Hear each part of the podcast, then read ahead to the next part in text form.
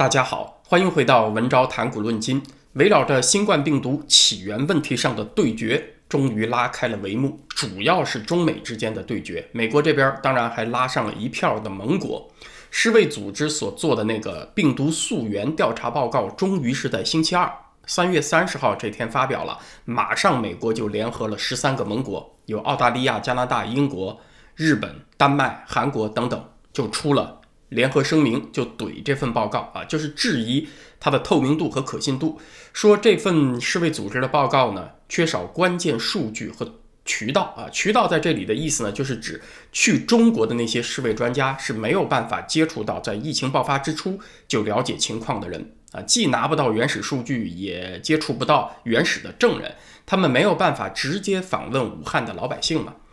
世卫的这个调查团呢，是今年一到二月在武汉和周边地区考察了四个星期。这一次所谓的调查呢，是和中国大陆方面的联合行动啊。呃，既然联合呢，当然也就受制于中共政府了。当然，三月份发表的这份报告呢，也就包括了中方的意见在内。一种病啊，我们只有充分的了解它，才能够很好的对付它。而现在的问题呢，就是这个病的起源不明，你就没有办法很好的了解这种病了。世卫和中国大陆出的联合报告里是谈到了四种病毒传播的途径。第一种呢，就是由动物直接传给人，比如由蝙蝠传给人；第二种呢，是中间多一个环节，一种动物传给一种中间宿主，这个中间宿主动物再传染给人。呃，像前一阵子中国大陆很多媒体怀疑啊，说那个穿山甲就是中间宿主，这么带风向。那这次的世卫调查报告里面呢，是把华南海鲜市场里面贩卖的鼬獾和兔子当成了嫌疑犯。假如说这个病毒是先从蝙蝠传给兔子，兔子再传染给人的话，那这个兔子就很关键了，很可能呢，这个病毒在它身上发生了某种关键变异啊，所以在人之间传播的这个病毒呢，很可能是带有兔子的某种基因物质的。前面所说的，你必须找准中间宿主，必须搞清楚这个病毒的起源，就是这个意思。你最后的治疗方法就可能得包括兔子的某种基因物质在内了啊，就是这个意思。你如果不锁定中间宿主，这个传播的源头和途径不搞清楚，你就开发不出有效的治疗方法。世卫报告里面所说的第三种传播途径呢，就是食物冷链啊。第四种呢是实验室泄露。冷链呢，当然它就包括了中国大陆媒体。反复提的什么从进口的冷冻食物当中检测到了新冠病毒，呃，这明显就是所谓联合调查报告联合之所在了，就是得把中共方面的要求给加进去。不过对这条途径呢，我比较纳闷的是啊，这个病毒在全球流行已经有一年了，为什么很少看到其他国家的报道当中提到说从什么进口的冷冻食物当中检测出了病毒呢？如果说冷链是传播渠道的话，那不应该全都发生在中国嘛？呃，不应该绝大多数发生在中国嘛？对吧？其他国家同样有份。从另外一个角度说呢，在已经大流行的情况下啊，也不只是冷冻食物可能带毒，什么家具、鞋帽，你任何东西上都有可能带有病毒啊。只要是这个受感染的人员，都有可能在他的工作环境留下病毒。从冷冻食物上能够检测出新冠病毒，在疫情爆发以后，那一点都不奇怪。但是呢，你要把这个冷链作为病毒的源头来看待，就相当奇怪了啊！这里呢，我是提出这个问题，在世卫的报告里面呢，对最后一种可能性，就是实验室泄露的说法呢，认为是极不可能。冷链的可能性呢，他说的是 possible 有，但不强。蝙蝠直接传播呢，是 possible to likely。可能性更强一些，中间宿主动物传播是 likely to very likely 是最有可能的。所以这一份报告呢，咱们总结一下啊，可以说它是相当政治化的。首先呢，世卫是在中共的强力施压之下，对于病毒实验室泄露这种可能性做了最强语气的排除。但是呢，回过头来美国也不满意啊，所以世卫呢又要应付美国等国的压力啊，所以把中共甩锅的那个。病毒是从食物冷链传播来的，说的可能性语气比较弱，但是这个结果呢，让美国还是相当不爽，所以就有了开头美国联合十三个国家的这个声明怼他，啊，于是呢就出现了非常戏剧化的一幕啊，这个世卫总干事谭书记辩解了，谭德赛呢，在星期二也出来说了一通话，就说呀，他从去中国的专家那儿了解到啊，在获得原始数据方面遇到了阻碍，等于呢是委婉承认了中共这边啊是有所掩盖、不配合的。关键呢是谭书记这一次承认了，这一次的调查评估还不够广泛，呃，也就是说他没有排除掉实验室泄露这个途径的可能性。所以呢，谭书记呢，相当于是出来左右逢源啊，这个搞了一个政治平衡，但是呢，他没有完全与习总书记保持一致。所以现在看起来，关键的一步啊，北京并没有成功啊。这关键的一步呢，就是说在病毒源头的问题上啊，让中共脱身。北京之所以年初的时候允许世卫的专家到中国去，想的就是一锤定音啊，就出一份调查报告，就把。北京从病毒起源的问题上给解脱出来，为什么这个解脱这么重要啊？只要这个疫情起源于中国，那接下来所有的事儿你都脱不了干系了啊！起源于中国，接下来你就要查明起源的时间是什么吗？现在的说法是最早在去年九月份可能就已经发现了。那么你就脱不了干系，早期对这个疫情有掩盖、有拖延，那么后来啊，全球大流行，其他国家的损失这笔账啊，你就跑不了了，都得由你来背。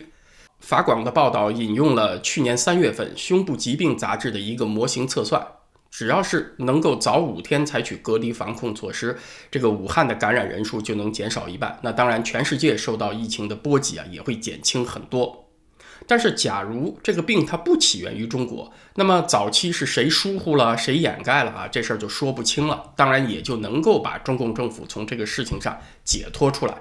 但是现在看起来呢，呃，中共想在疫情源头上免责这一步啊，还没有成功。在美国和多个国家的抗议之下呀，谭德赛也不得不改口了。所以现在这个压力呢，又回到习近平头上了。那为什么谭书记这个档口变节了呢？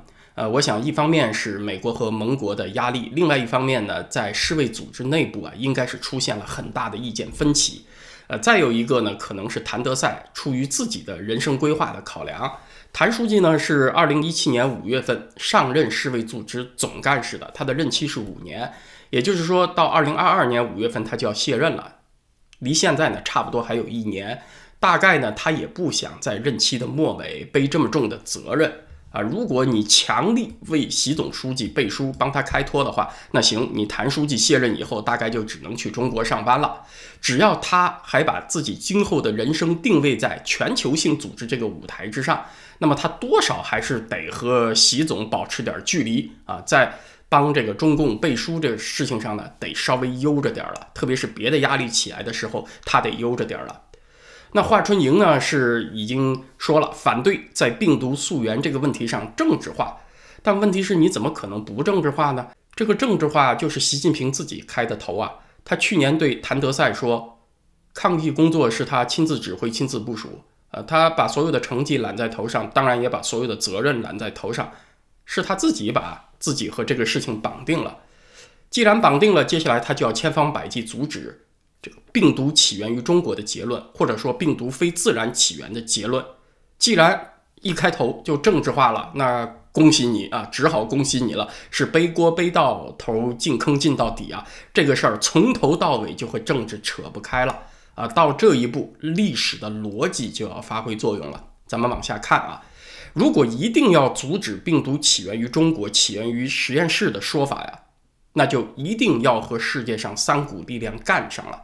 第一股力量呢，就是各国的民意，就是各国人民呢对自己疫情期间遭受的损失，他必须得有个说法。就是人们失业啊，被封闭在家，经济萧条，收入减少啊，甚至承受亲友过世啊，呃，这个居家期间心情沮丧，家庭矛盾上升，离婚率上升等等这一串麻烦事儿啊，遭了这么多罪，这事儿啊不能说完就完了。中国以外的人呢，他那个记忆的水平啊，和墙内的人不一样，不是和小粉红和金鱼在一个水平上，只有九秒钟记忆啊。民主国家的领导人呢，他就必须对人民的这个要求有个回应了。老百姓要有个说法，那你就得给个说法。而且各国的领袖要知道啊，在抗疫这个事情上表现也参差不齐，有的国家呢经济衰退多一些，有的少一些。像台湾这样的反应快，它受到的影响就很小。去年还有接近百分之三的正增长呢啊，经济表现不俗。那你看，马上台湾的国际地位就提高了，马上台湾领导人的这个形象就起来了啊，货比货得扔，人比人得怄死。所以很多国家的政客呢，他也有强烈的愿望，得找些理由给自己开脱啊，说不上开脱吧，总之。得有一些解释的理由，谁也不想在历史上留下个名字啊！你的在任期间经济出现了衰退，你是萧条时代的领导人，对吧？所以在疫情追责这个事情上啊，很多人他不得已他得较真儿。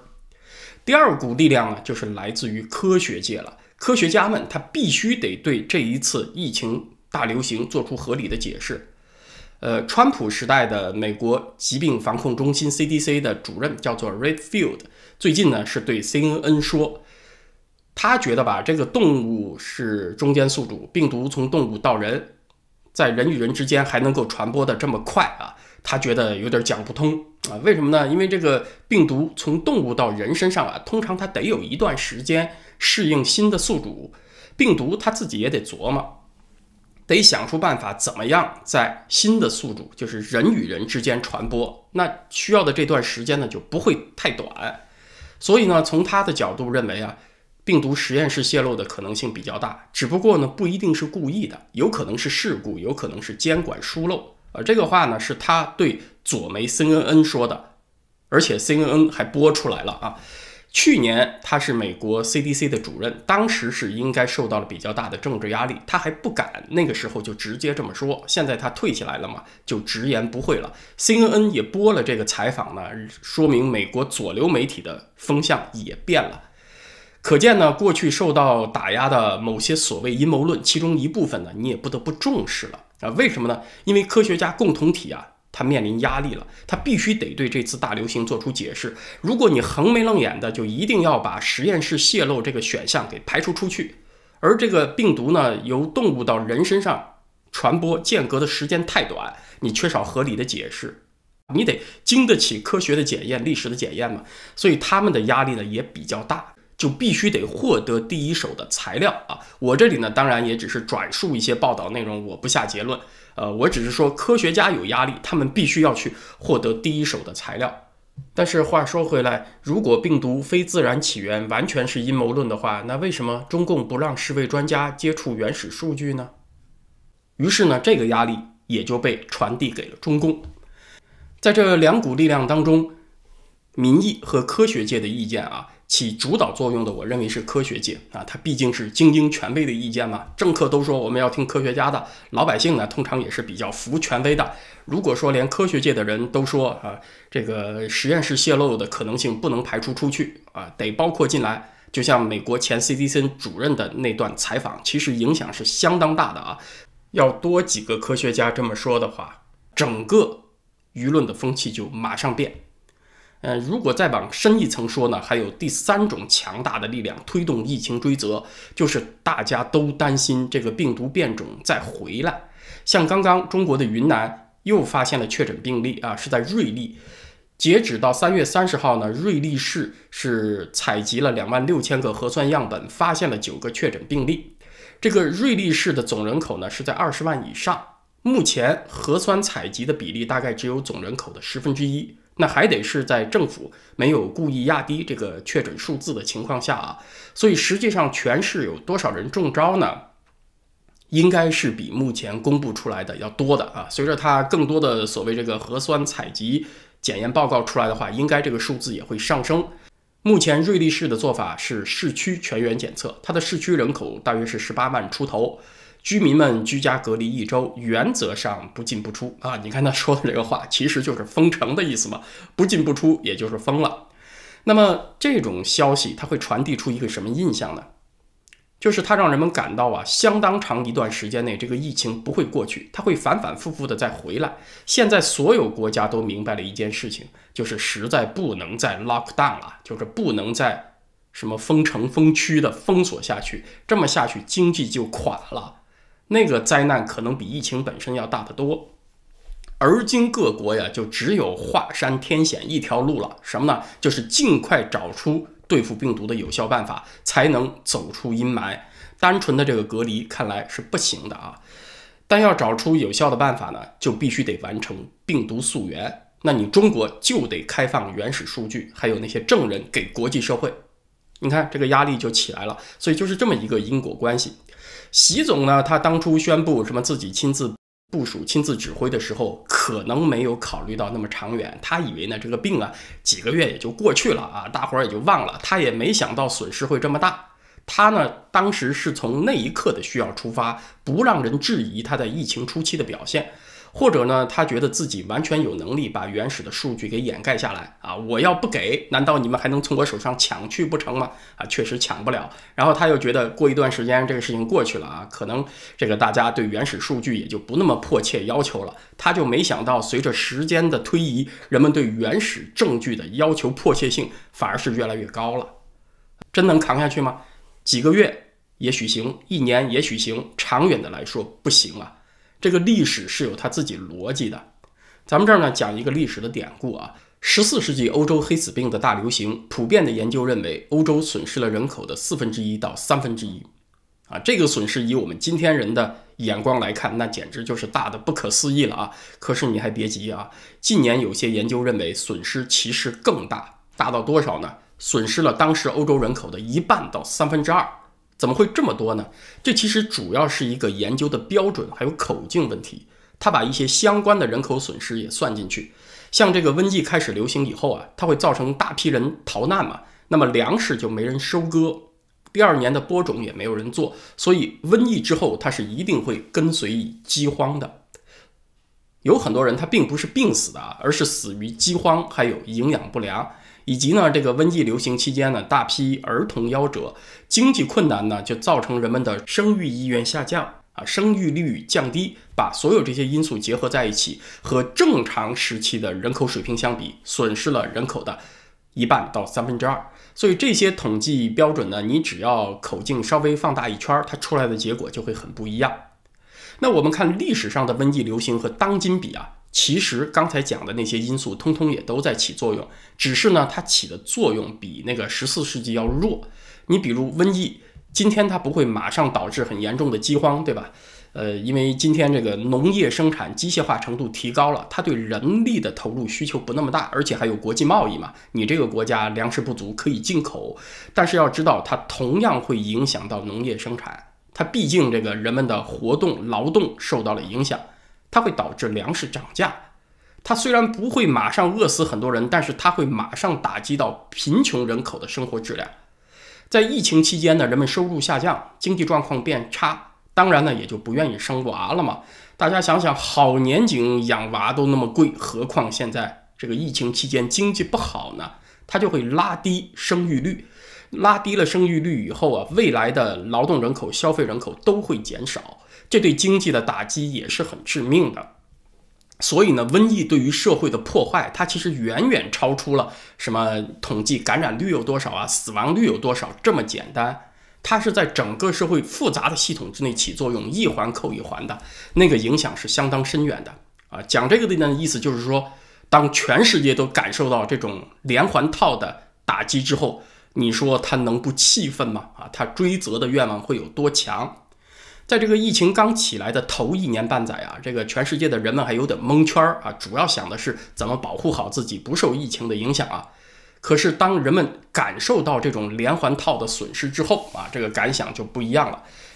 源头这个问题不透明不解决，你说几年再整一回，再传出个什么病啊？你觉得合适吗？你觉得这个全世界人民会答应吗？其实啊，我想很多中国人稍微有点历史感的、头脑清醒一点的，也会有这个感觉。就这份压力啊，你不是一手遮天，我就横眉冷眼的，我不承认就能永远扛下去的。随你怎么横，迟早都得对历史做出交代啊！对历史做出交代啊！我们好像看到这个中国的文宣当中经常用这句话，你觉得可能就是一个八股文式的口号式的语言，真的不是这样。这个压力现在是实实在在的。说习近平呢，现在是把自己套牢了，他那个呃亲自指挥、亲自部署是进坑到底了，很难脱身。倒不是说呀，这个事儿就全是他一个人的事儿，别人就全无辜了。毕竟习近平做的事情是通过中共这个体制完成的嘛。现在不管是科学界、各国的政界，为了避免疫情重来，只有华山天险一条路，就是必须得找出这个原始证据啊！你说咱们再勾兑勾兑啊，像以往那样通融通融啊，没什么大不了嘛，大不了就是你帮我死一把。那你说他能跟你通融吗？那这就造成了一个不可调和的矛盾，他怎么走向呢？啊，那咱们就接着往下看。今天这个话题呢，咱们就聊到这儿。明天是星期四，在咱们的会员网站文招点 ca 上呢，我是想聊一聊英美的民主起源。他们都经历了一段很重要的过程，叫做有意的忽略，就是说国王或者皇上看不上你，懒得管你啊，就有那么一段野生和散养的时间，它反而非常有助于近代政治文明的形成啊，这就是历史的奇妙之处。其实很多重要的事情啊，都是无心插柳达到的结果。在这个 YouTube 频道“文昭谈古论今”上呢，呃，我们就是星期五再见啊。同时，明天星期四在文昭思绪飞扬那个频道上也会有更新，呃，对那个频道有兴趣的朋友呢，到时候请移步。那谢谢大家，咱们下回再见。